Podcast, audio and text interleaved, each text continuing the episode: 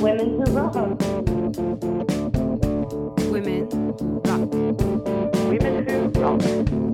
Women who rock. Women who rock. Women who rock.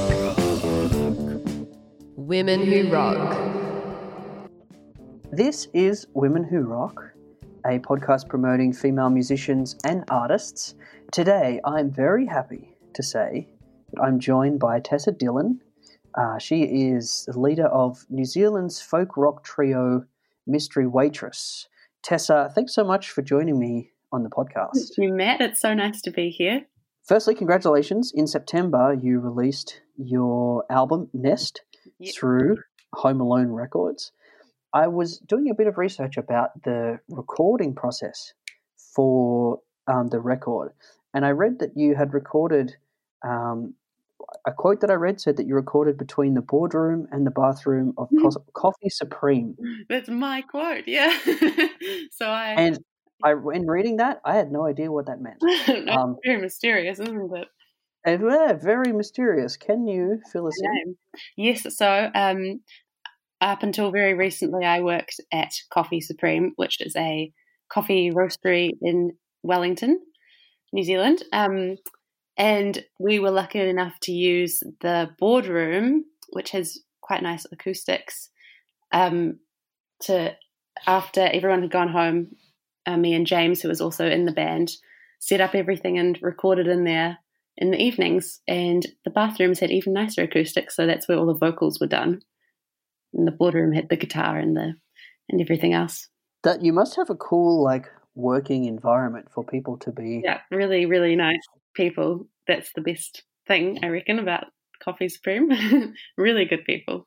Um, because yeah, I mean, people knew that you were doing that. You weren't like sneaking in at midnight No, to record in a bathroom. yeah, people definitely knew. Some people sometimes there'd be someone lingering around and we hadn't realised, and they'd have been listening to half of the stuff we'd been recording. they liked it, I think.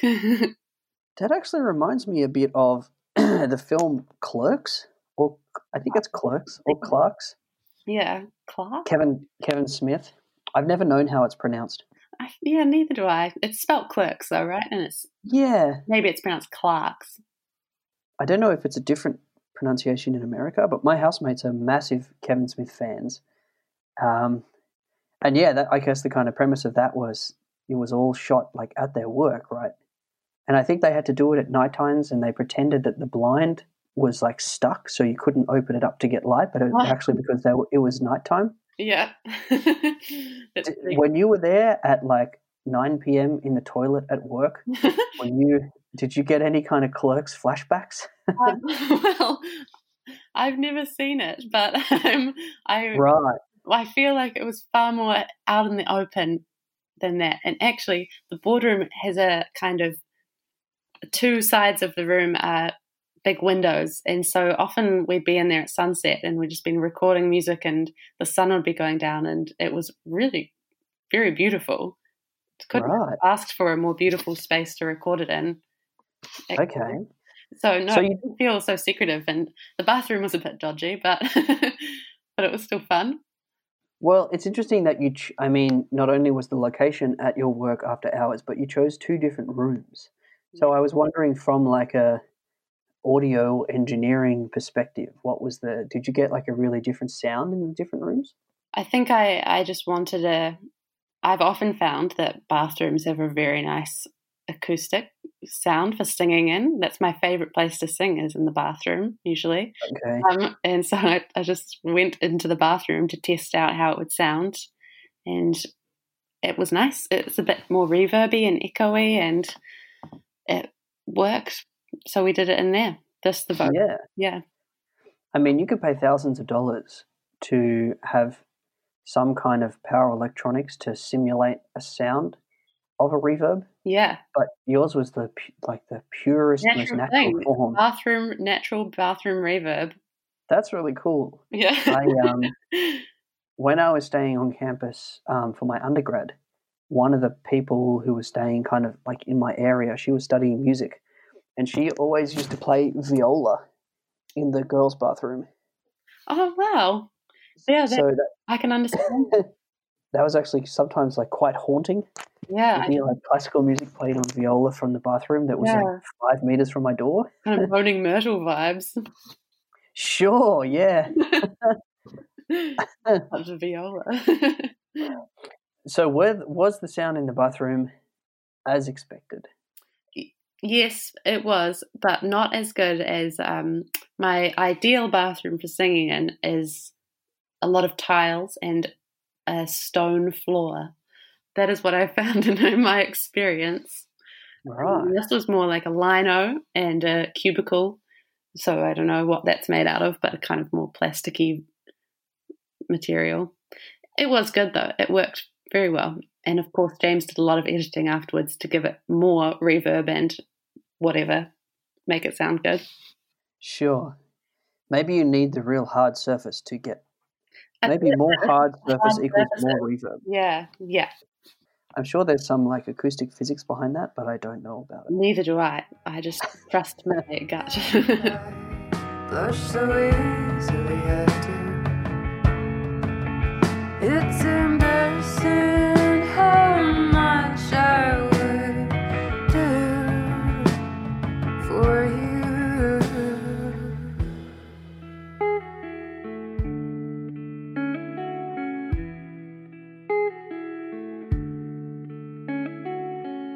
mentioned before we started chatting the last couple of episodes on the podcast.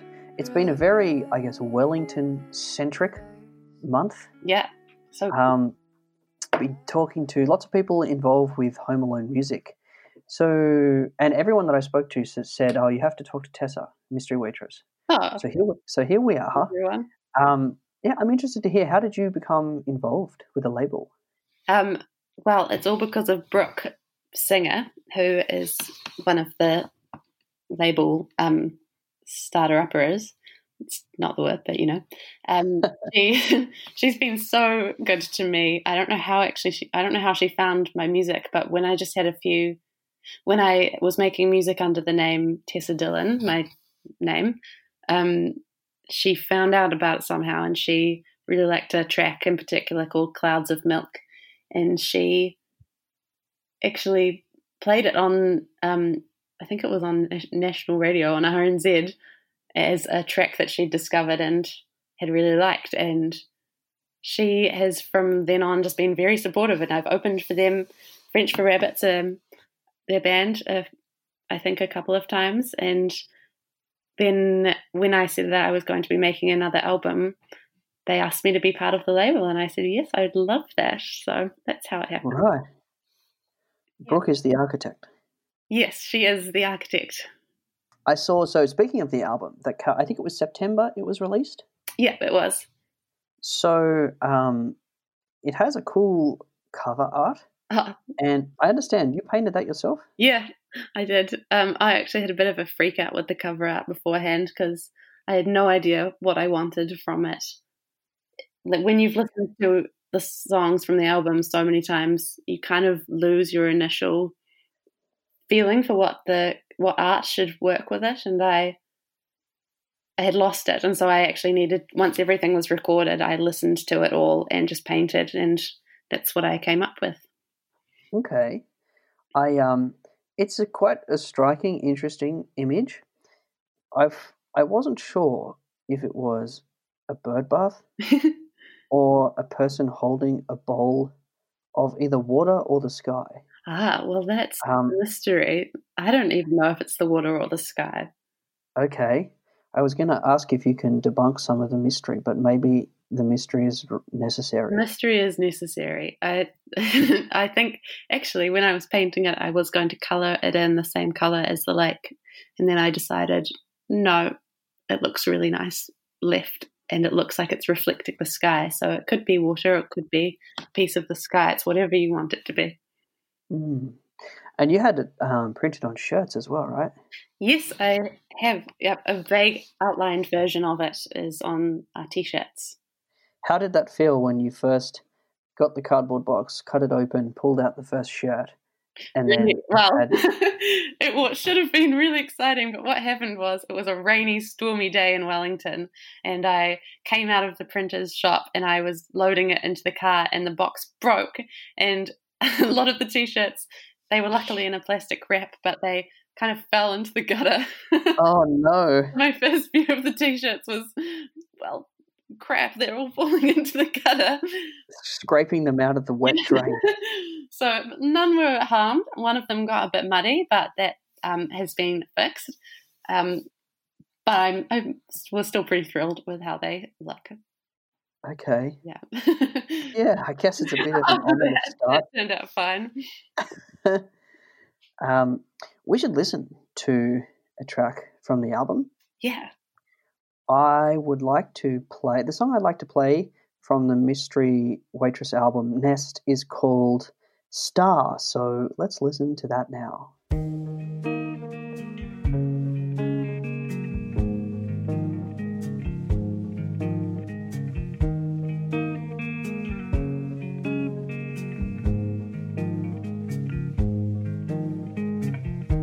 Who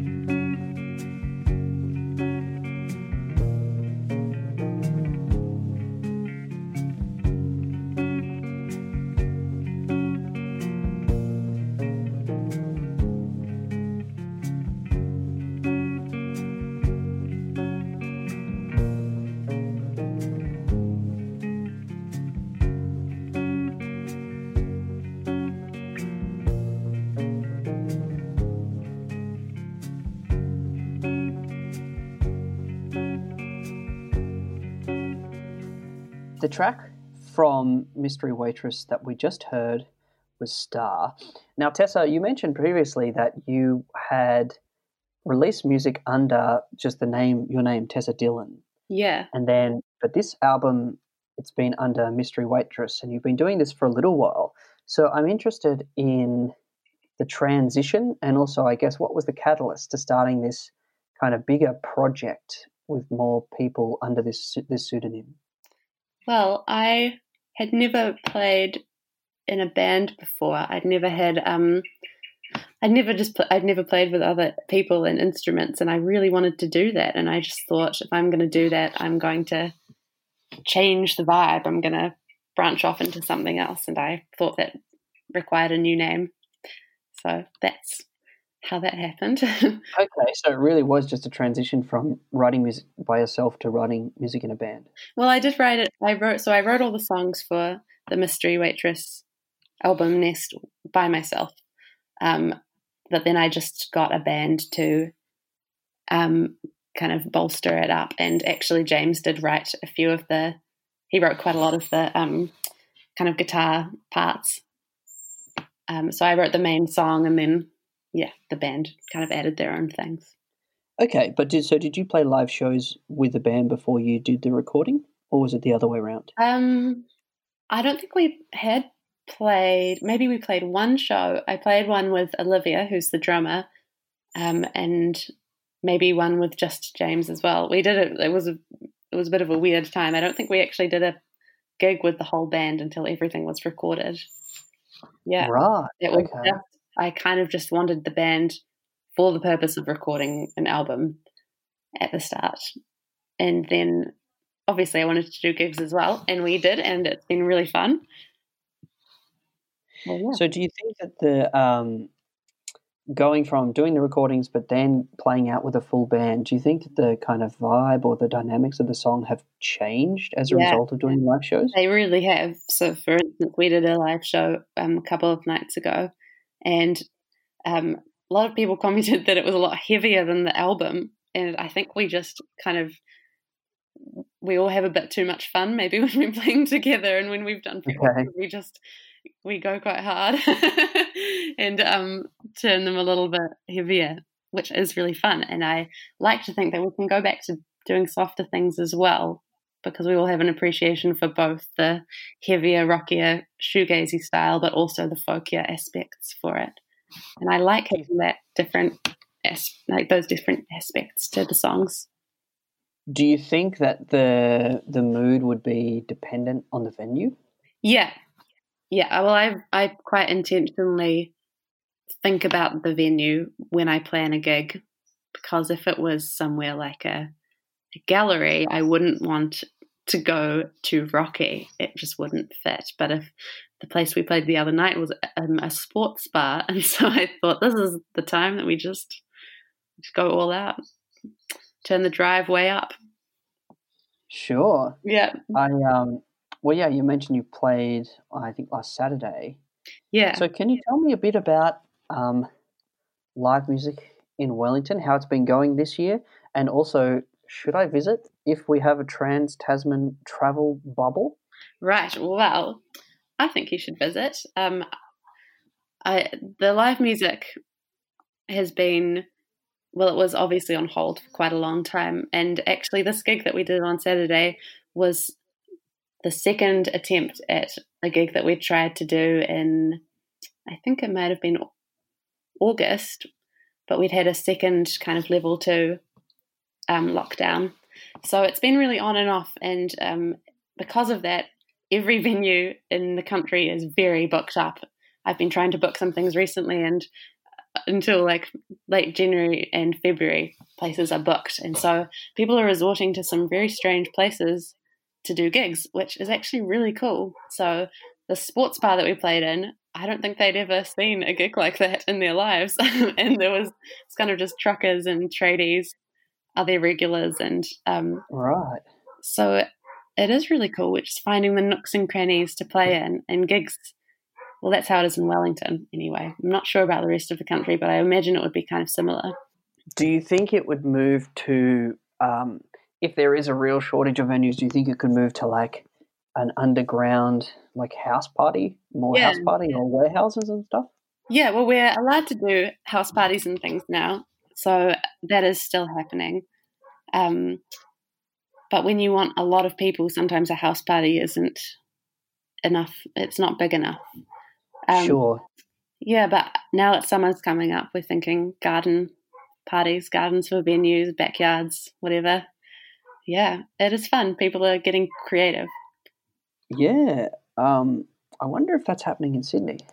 Yeah, I mean, to be honest, I haven't really been. I've been out of Sydney for quite a while, and I haven't been to a gig. I don't remember going to a gig this year.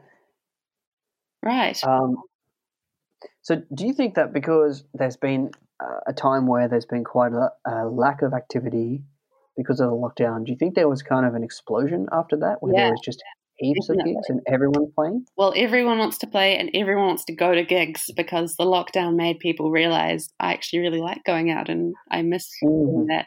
So, yeah, there's been a definite explosion. Maybe bands can benefit from people going stir crazy. Yeah, I really think we are benefiting. yeah, the crazier the better. Come forward. want to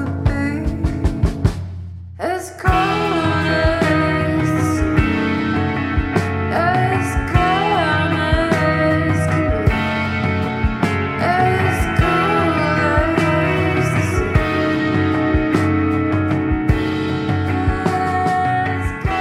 time for the segment Tell Me a Thing, where I have a list of topics. I ask you to choose one of them and tell us something about it. The topics are musical equipment, recording equipment, poetry, Patti Smith, punk rock, death, and politics. So, Tessa, can you please tell me a thing? Well, I, out of that list, I have decided on Patti Smith. So, the thing that I've been thinking about with Patti Smith is that I've read her book, Just Kids, recently, and you think about Patti Smith now and how she's kind of associated with all these amazing, famous people, like they're legends of their time, like Lou Reed and um, Jimi Hendrix. And when I was reading the book, it kind of feels like you know she's just living her life and she's just going about her daily business and she just comes across people and these people just happened to be like very famous people now and it kind of makes you think right now am i meeting people like that you know is is my life kind of intertwined with others and you just have no idea where their lives are going to go and how it's going to seem in the future looking back Sure. that's what I'm thinking about right now with Patti Smith. Um, aside from the fact that she's an incredible poet and musician and individual, that's the thing. Just living in that very interesting, happening time in the 70s in New York. yeah. Um, But I think at the time, did it feel like that? Is what I want to know. Like, did it feel hmm, like that was an important era? Because I don't think that we'd be able to tell if we were living in that right now. I guess that, I mean, at some point, um, Albert Einstein would have been just like a little kid in kindergarten class. Yeah. It would have just been like one of the little kids, and everything was just normal. He was just doing little kid stuff. Yeah, Yeah. You just don't Probably. probably deriving a few more equations than the other kids. Yeah. being a little more bizarre, but I was actually born on the same day as Albert Einstein. oh, really? We've got the same birthday. I'm not as old as him. Okay. okay. Um, yeah, no, that's an interesting point. I wonder if anyone who lives through a crazy time realizes that they're living through such a crazy time. yeah. Well, that's what I've been thinking well, with the whole, of course, coronavirus thing. I wonder how that will seem in the future to people who didn't live through it. Hmm. I sort of felt that when it started off, I, I felt that like in the future there would be textbooks written about what happens, Yeah. Public health textbooks. And people were saying that there's going to be many, many, many more diseases that just sweep over the world. So this was the first of many, apparently. I'm have Hmm. to. I think that one thing that's given me some hope is that when something like this happens, the people that everyone turns to is science and empirical evidence. yeah. And it seems like that's the path out. Well, I hope that people are turning to that. I don't know about everyone, but yeah. No. yeah. Well, I guess it will be up to future generations to determine whether we were living through a crazy, wild time in history or not. Yeah. I don't know. It hasn't really felt that crazy to me, but I'm sure other people it has. Sure. yeah. We're pretty lucky in New Zealand anyway. It's been quite mild. Hmm. Uh, good leadership, mainly. Yeah. Yeah. Bringing up into another of the topics I could have chosen. Sure, I think we're all in agreement there. I'm not supposed to talk about that. no, no, no. We'll stick with um, stick with Patti Smith. Yeah. Yeah. um, thank you so much for coming on the podcast and telling us about your album and Wellington as well. You're welcome. Thank you very much for having me.